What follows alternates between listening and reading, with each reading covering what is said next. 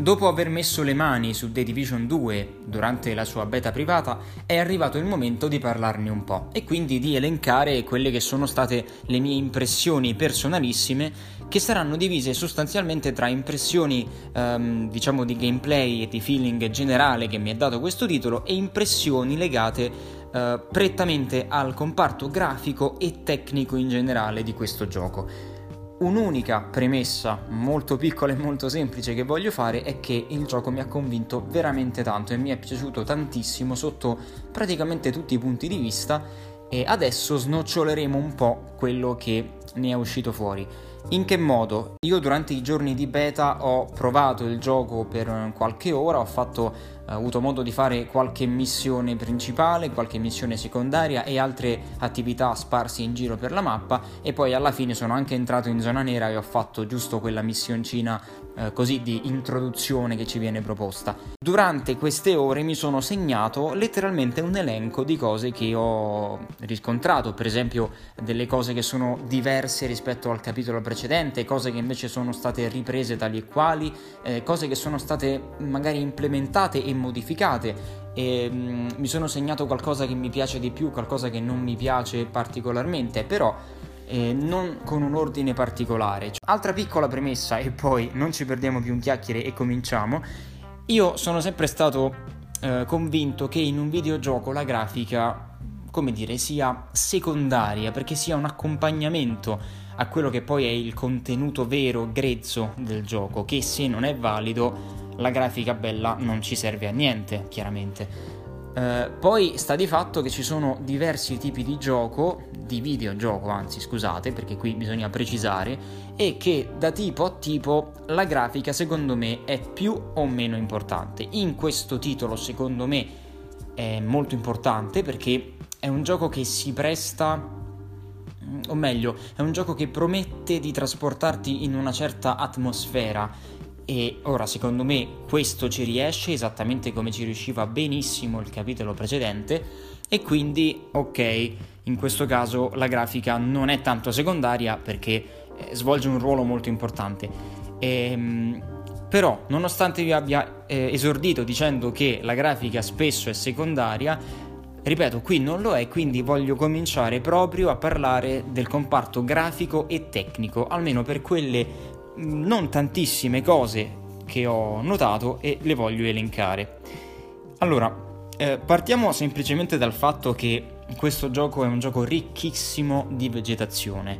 Rispetto al capitolo precedente, dove c'era quasi sempre neve in tutta la mappa, e che però comunque era una neve statica, quindi in sostanza una neve posata sugli oggetti, sui palazzi e tutto il resto, e raramente ti trovavi in mezzo a una bufera di neve, tranne che in Lotta per la Vita, la modalità di cui tra l'altro ho parlato nel podcast precedente. Ecco, in questo titolo invece siamo sommersi dalla vegetazione in questa Washington DC post epidemia, e io devo dire che la vegetazione secondo me è sorprendente dal punto di vista grafico, dal punto di vista della sua illuminazione, del suo comportamento attivo, passivo, del suo dettaglio, quindi delle texture anche, insomma del suo comportamento in generale. Sono veramente sorpreso, e va precisato, perché è importante, che io ho giocato questa beta su un Xbox One, quindi un modello base di Xbox One, non quello più potente, ma soprattutto, e questo un po' di differenza la fa,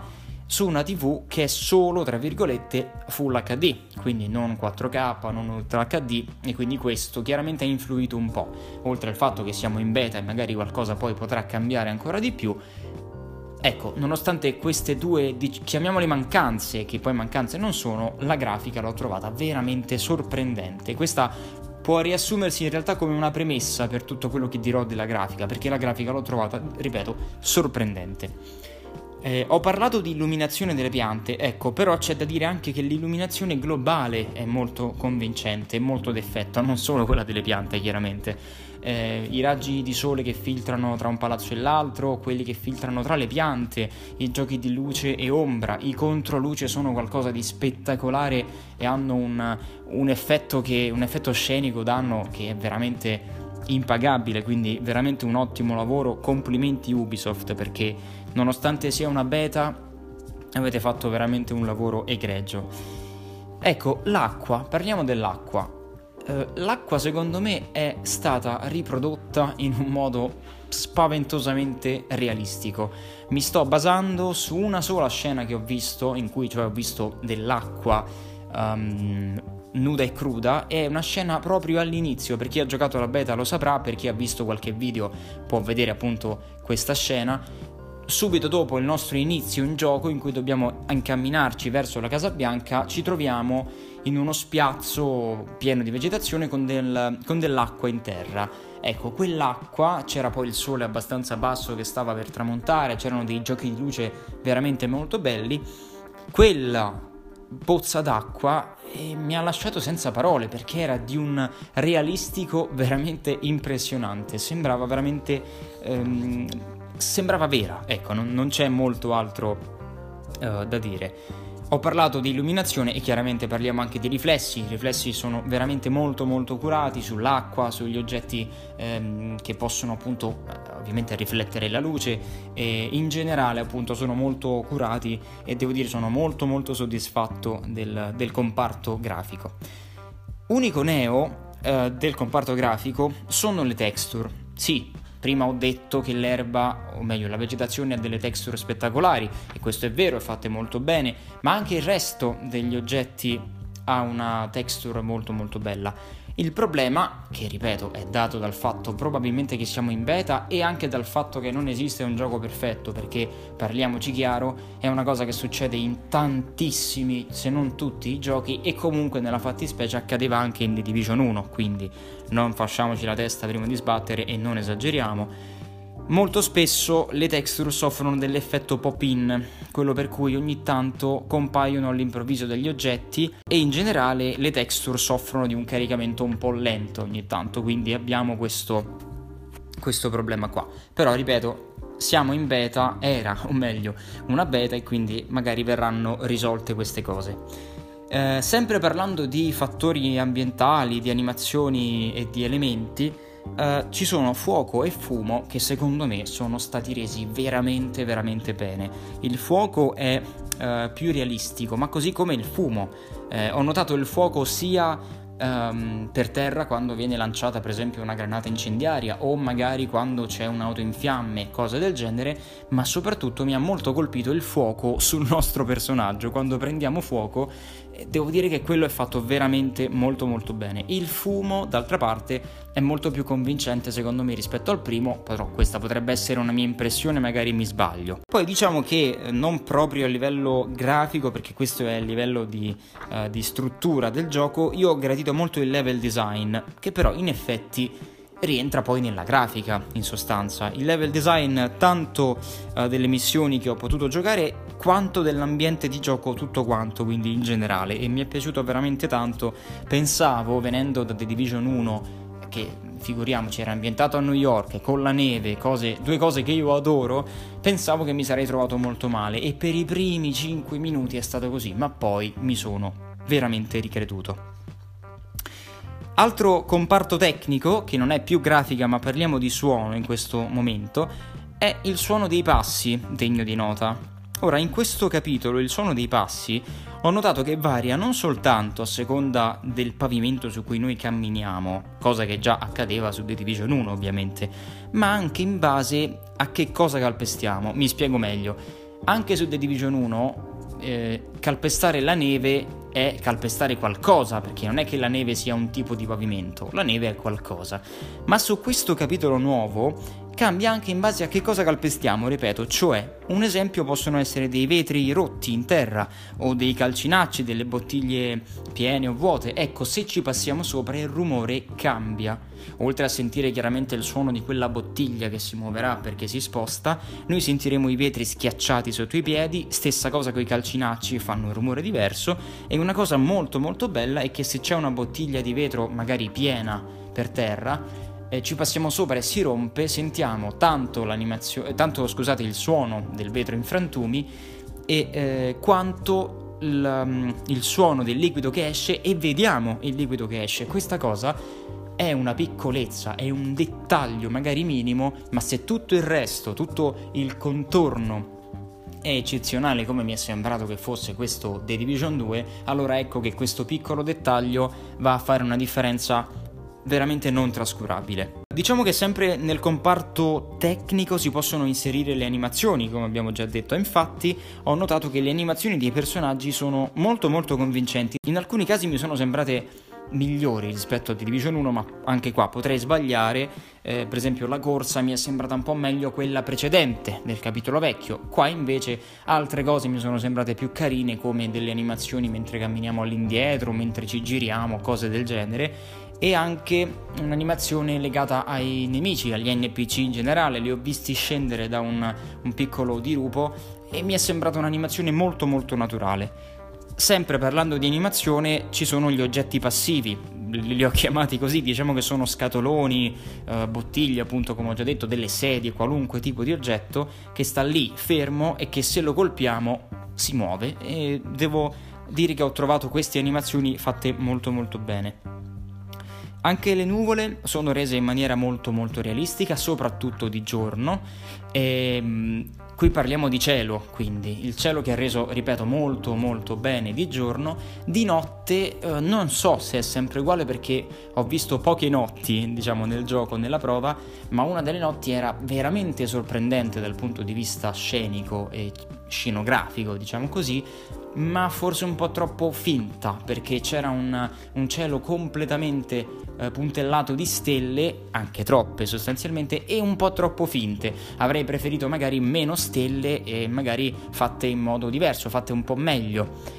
Si vedevano addirittura delle galassie, insomma era un po' secondo me esagerato, per quanto, ripeto, l'effetto poi grafico fosse appagante, questo è chiaro, insomma. Tornando un attimo a parlare di audio, perché prima ho dimenticato una cosa, c'è da dire che in generale, ecco, l'audio l'ho trovato veramente molto realistico, spaziale, direzionale, ma soprattutto è di una qualità veramente alta. Io ho giocato la demo in cuffia e devo dire che la qualità del suono si sente, c'è tutta, è come ti sembra di essere là, ecco, se non avessimo intorno il contesto dove giochiamo, la stanza dove stiamo, se giocassimo idealmente con un visore, ecco, saremmo veramente lì, perché l'audio ha questo potere, è fatto veramente bene. A livello di design dei livelli e il design artistico dei livelli l'ho trovato veramente stupendo, non solo dei livelli, cioè delle missioni, ma anche del gioco in generale, dell'ambientazione tutta,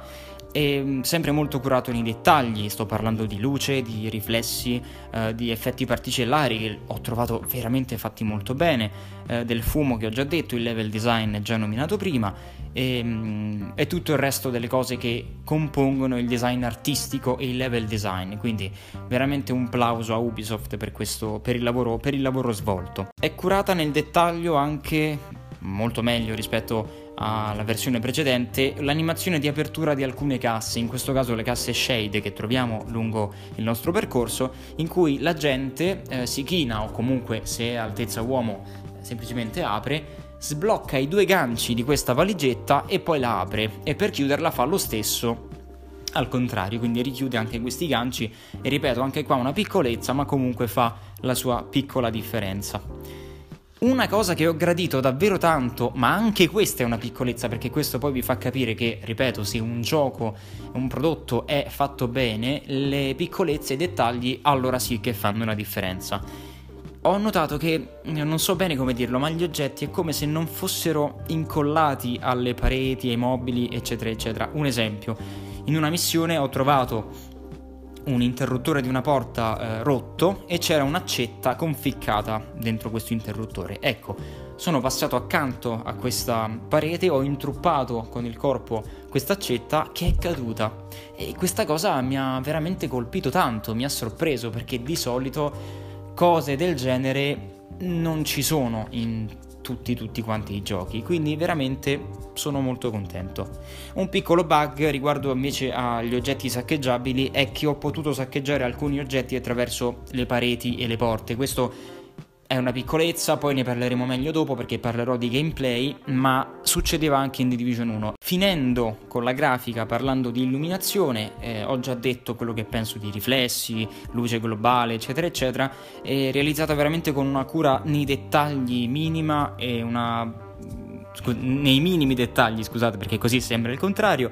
È un grande realismo, secondo me. In un video che ho realizzato qualche giorno fa ho trovato un lampione di notte che, insieme a tanti altri, che però questo era difettoso e quindi ogni tanto si spegneva e si riaccendeva, e questa cosa era molto d'effetto perché la luce si distribuisce su tutti gli oggetti circostanti in maniera molto realistica e omogenea, quindi è stato veramente un bell'incontro questo lampione.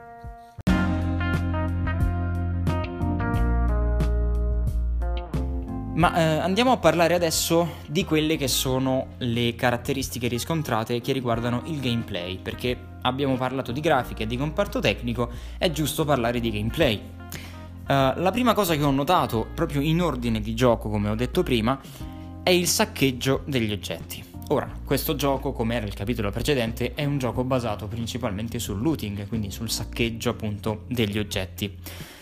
In questo capitolo il personaggio non si inchina più di fronte a ogni cassa, ogni zaino, ogni borsa, quindi in questo modo l'operazione è molto più rapida.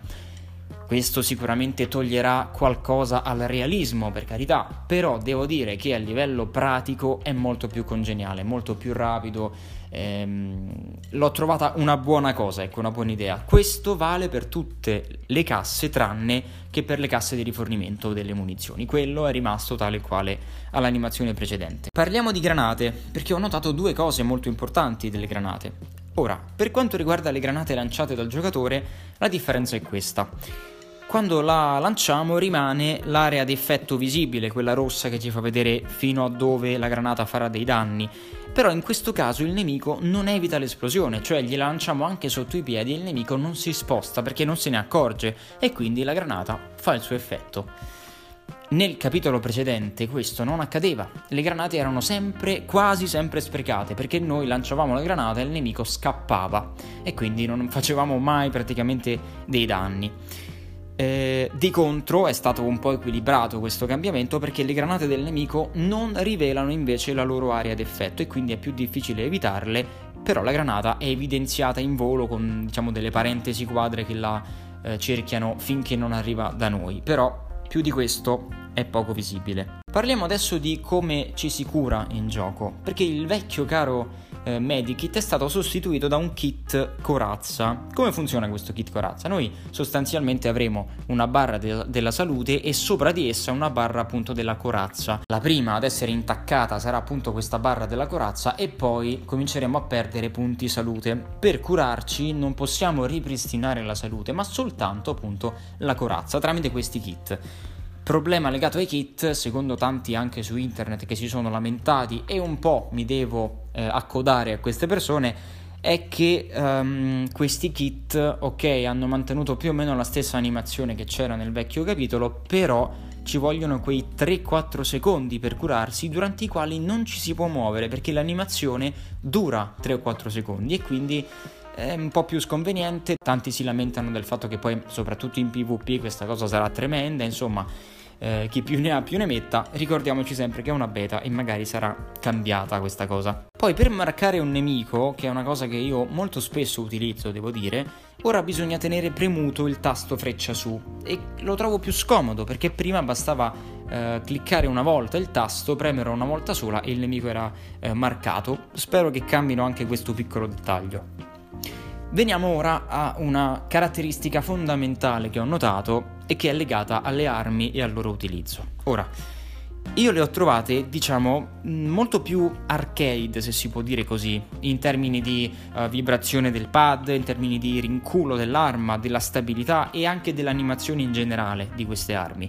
Tanti su internet le definiscono senza anima e dicono che non sono troppo semplici da usare, diciamo. Io ho semplicemente notato che sì, sono leggermente più facili da usare rispetto a quelle del capitolo precedente, però le ho viste un po' più arcade e a me non dispiace la cosa, non particolarmente, ecco. Non vorrei dire un'eresia, però è come se fossero un po' più alla Fortnite, ecco, per rendere un pochino l'idea, diciamo così. Poi comunque anche questo magari verrà cambiato in corso d'opera. Piccolo cambiamento riguardo agli eco, quelle riproduzioni che si trovano in giro per la mappa che ci raccontano fatti avvenuti precedentemente. In questo capitolo abbiamo un'icona a forma di altoparlante sopra la persona che sta parlando in quel momento, e questo è una piccolezza veramente minima, ma che rende più facile la comprensione di quello che sta accadendo intorno a noi, e non mi è dispiaciuto. A livello di gameplay, una cosa molto particolare che è stata introdotta sono gli insediamenti. Non sono dei veri e propri luoghi sicuri come ci sono comunque in giro per la mappa, perché sono rimasti. Sono sì dei luoghi sicuri, perché non possiamo usare le armi, perché ci sono venditori eccetera eccetera, ma in questi luoghi soprattutto si può arruolare del personale da mandare poi alla Casa Bianca. Mandando questo personale alla Casa Bianca si sbloccheranno servizi proprio lì nella base operativa.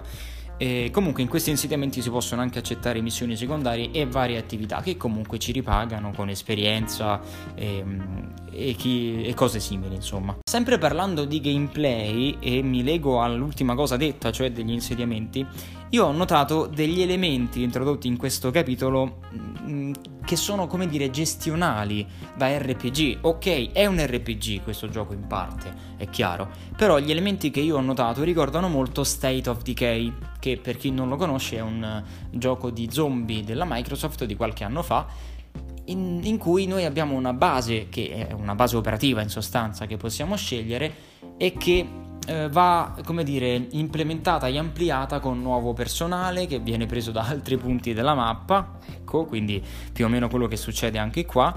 E bisogna investire risorse, bisogna arruolare, appunto, ripeto, delle persone, ci sono delle pattuglie che vanno in giro per cercare acqua, sorvegliare delle zone eccetera eccetera. Ecco, tutte queste cose le ho ritrovate anche in questo The Division, che per me non è un copiare questo, assolutamente, è un prendere ispirazione, e devo essere sincero, mi è piaciuta quest'idea, mi è piaciuto veramente tanto trovarmi faccia a faccia con una pattuglia alleata di civili che se ne va in giro con scritto sopra in cerca di cibo oppure in cerca di acqua. Insomma, è una cosa che rende un po' più realistico, o meglio verosimile, la situazione, no? Che stiamo vivendo in quel momento. Parliamo di missioni secondarie, non di principali, perché le principali sono missioni principali a tutti gli effetti, e ho già detto prima che mi piace molto il level design, quindi non c'è bisogno di spendere altre parole.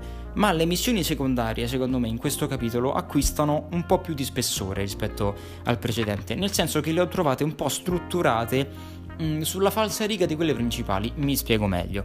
In The Division 1 le missioni secondarie erano veramente semplici, e non sto parlando di durata, perché anche queste sono brevi, ma lì erano cose tipo vai a salvare dei civili, degli ostaggi, oppure libera queste, cioè non far arrivare i nemici alle scorte, fai questo, fai quello, pochi passaggi molto semplici e quasi sempre tutti uguali. Io ne ho provate soltanto un paio, forse 3, in questo The Division 2, e devo dire che a livello di, ripeto, level design, a livello di obiettivi da raggiungere, a livello di cosa c'è da fare, le ho trovate un po' più importanti, come se fossero sulla falsariga, ripeto, di quelle principali, e questa cosa mi è piaciuta veramente tanto. Parliamo di inventario, perché qui è cambiato parecchio rispetto al precedente, anche se poi alla fine ci si ritrova abbastanza presto, non tanto per la disposizione delle varie categorie nell'inventario, ma perché ci sono almeno due cambiamenti che per me sono molto importanti, devo dire.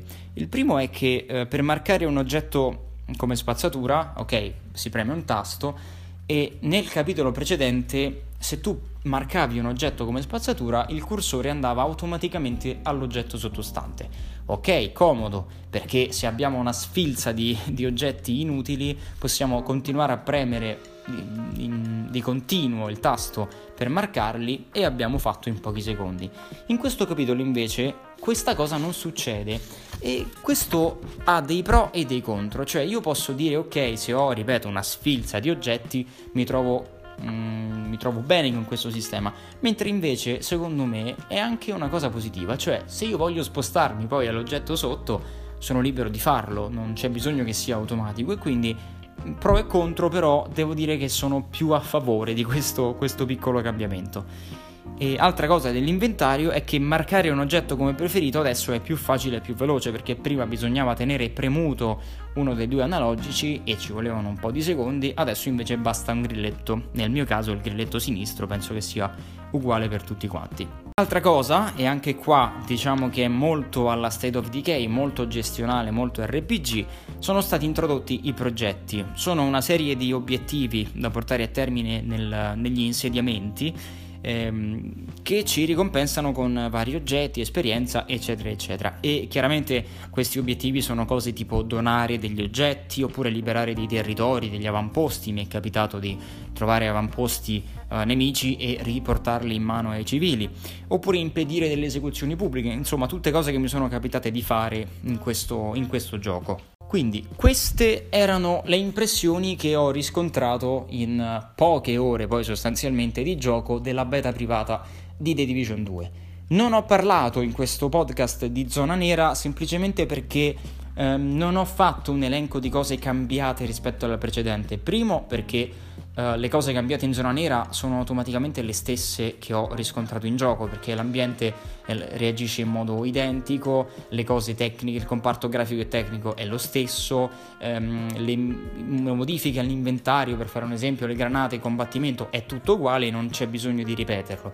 E seconda cosa perché la zona nera è un discorso a sé stante, è cambiata radicalmente, nel senso che non ce n'è più una ma sono tre, sono una a ogni lato della zona della mappa giocabile, sono cambiate un sacco di cose, ma io non l'ho provata approfonditamente, quindi detto proprio sinceramente non mi sento di parlarne approfonditamente perché non saprei bene che cosa dire.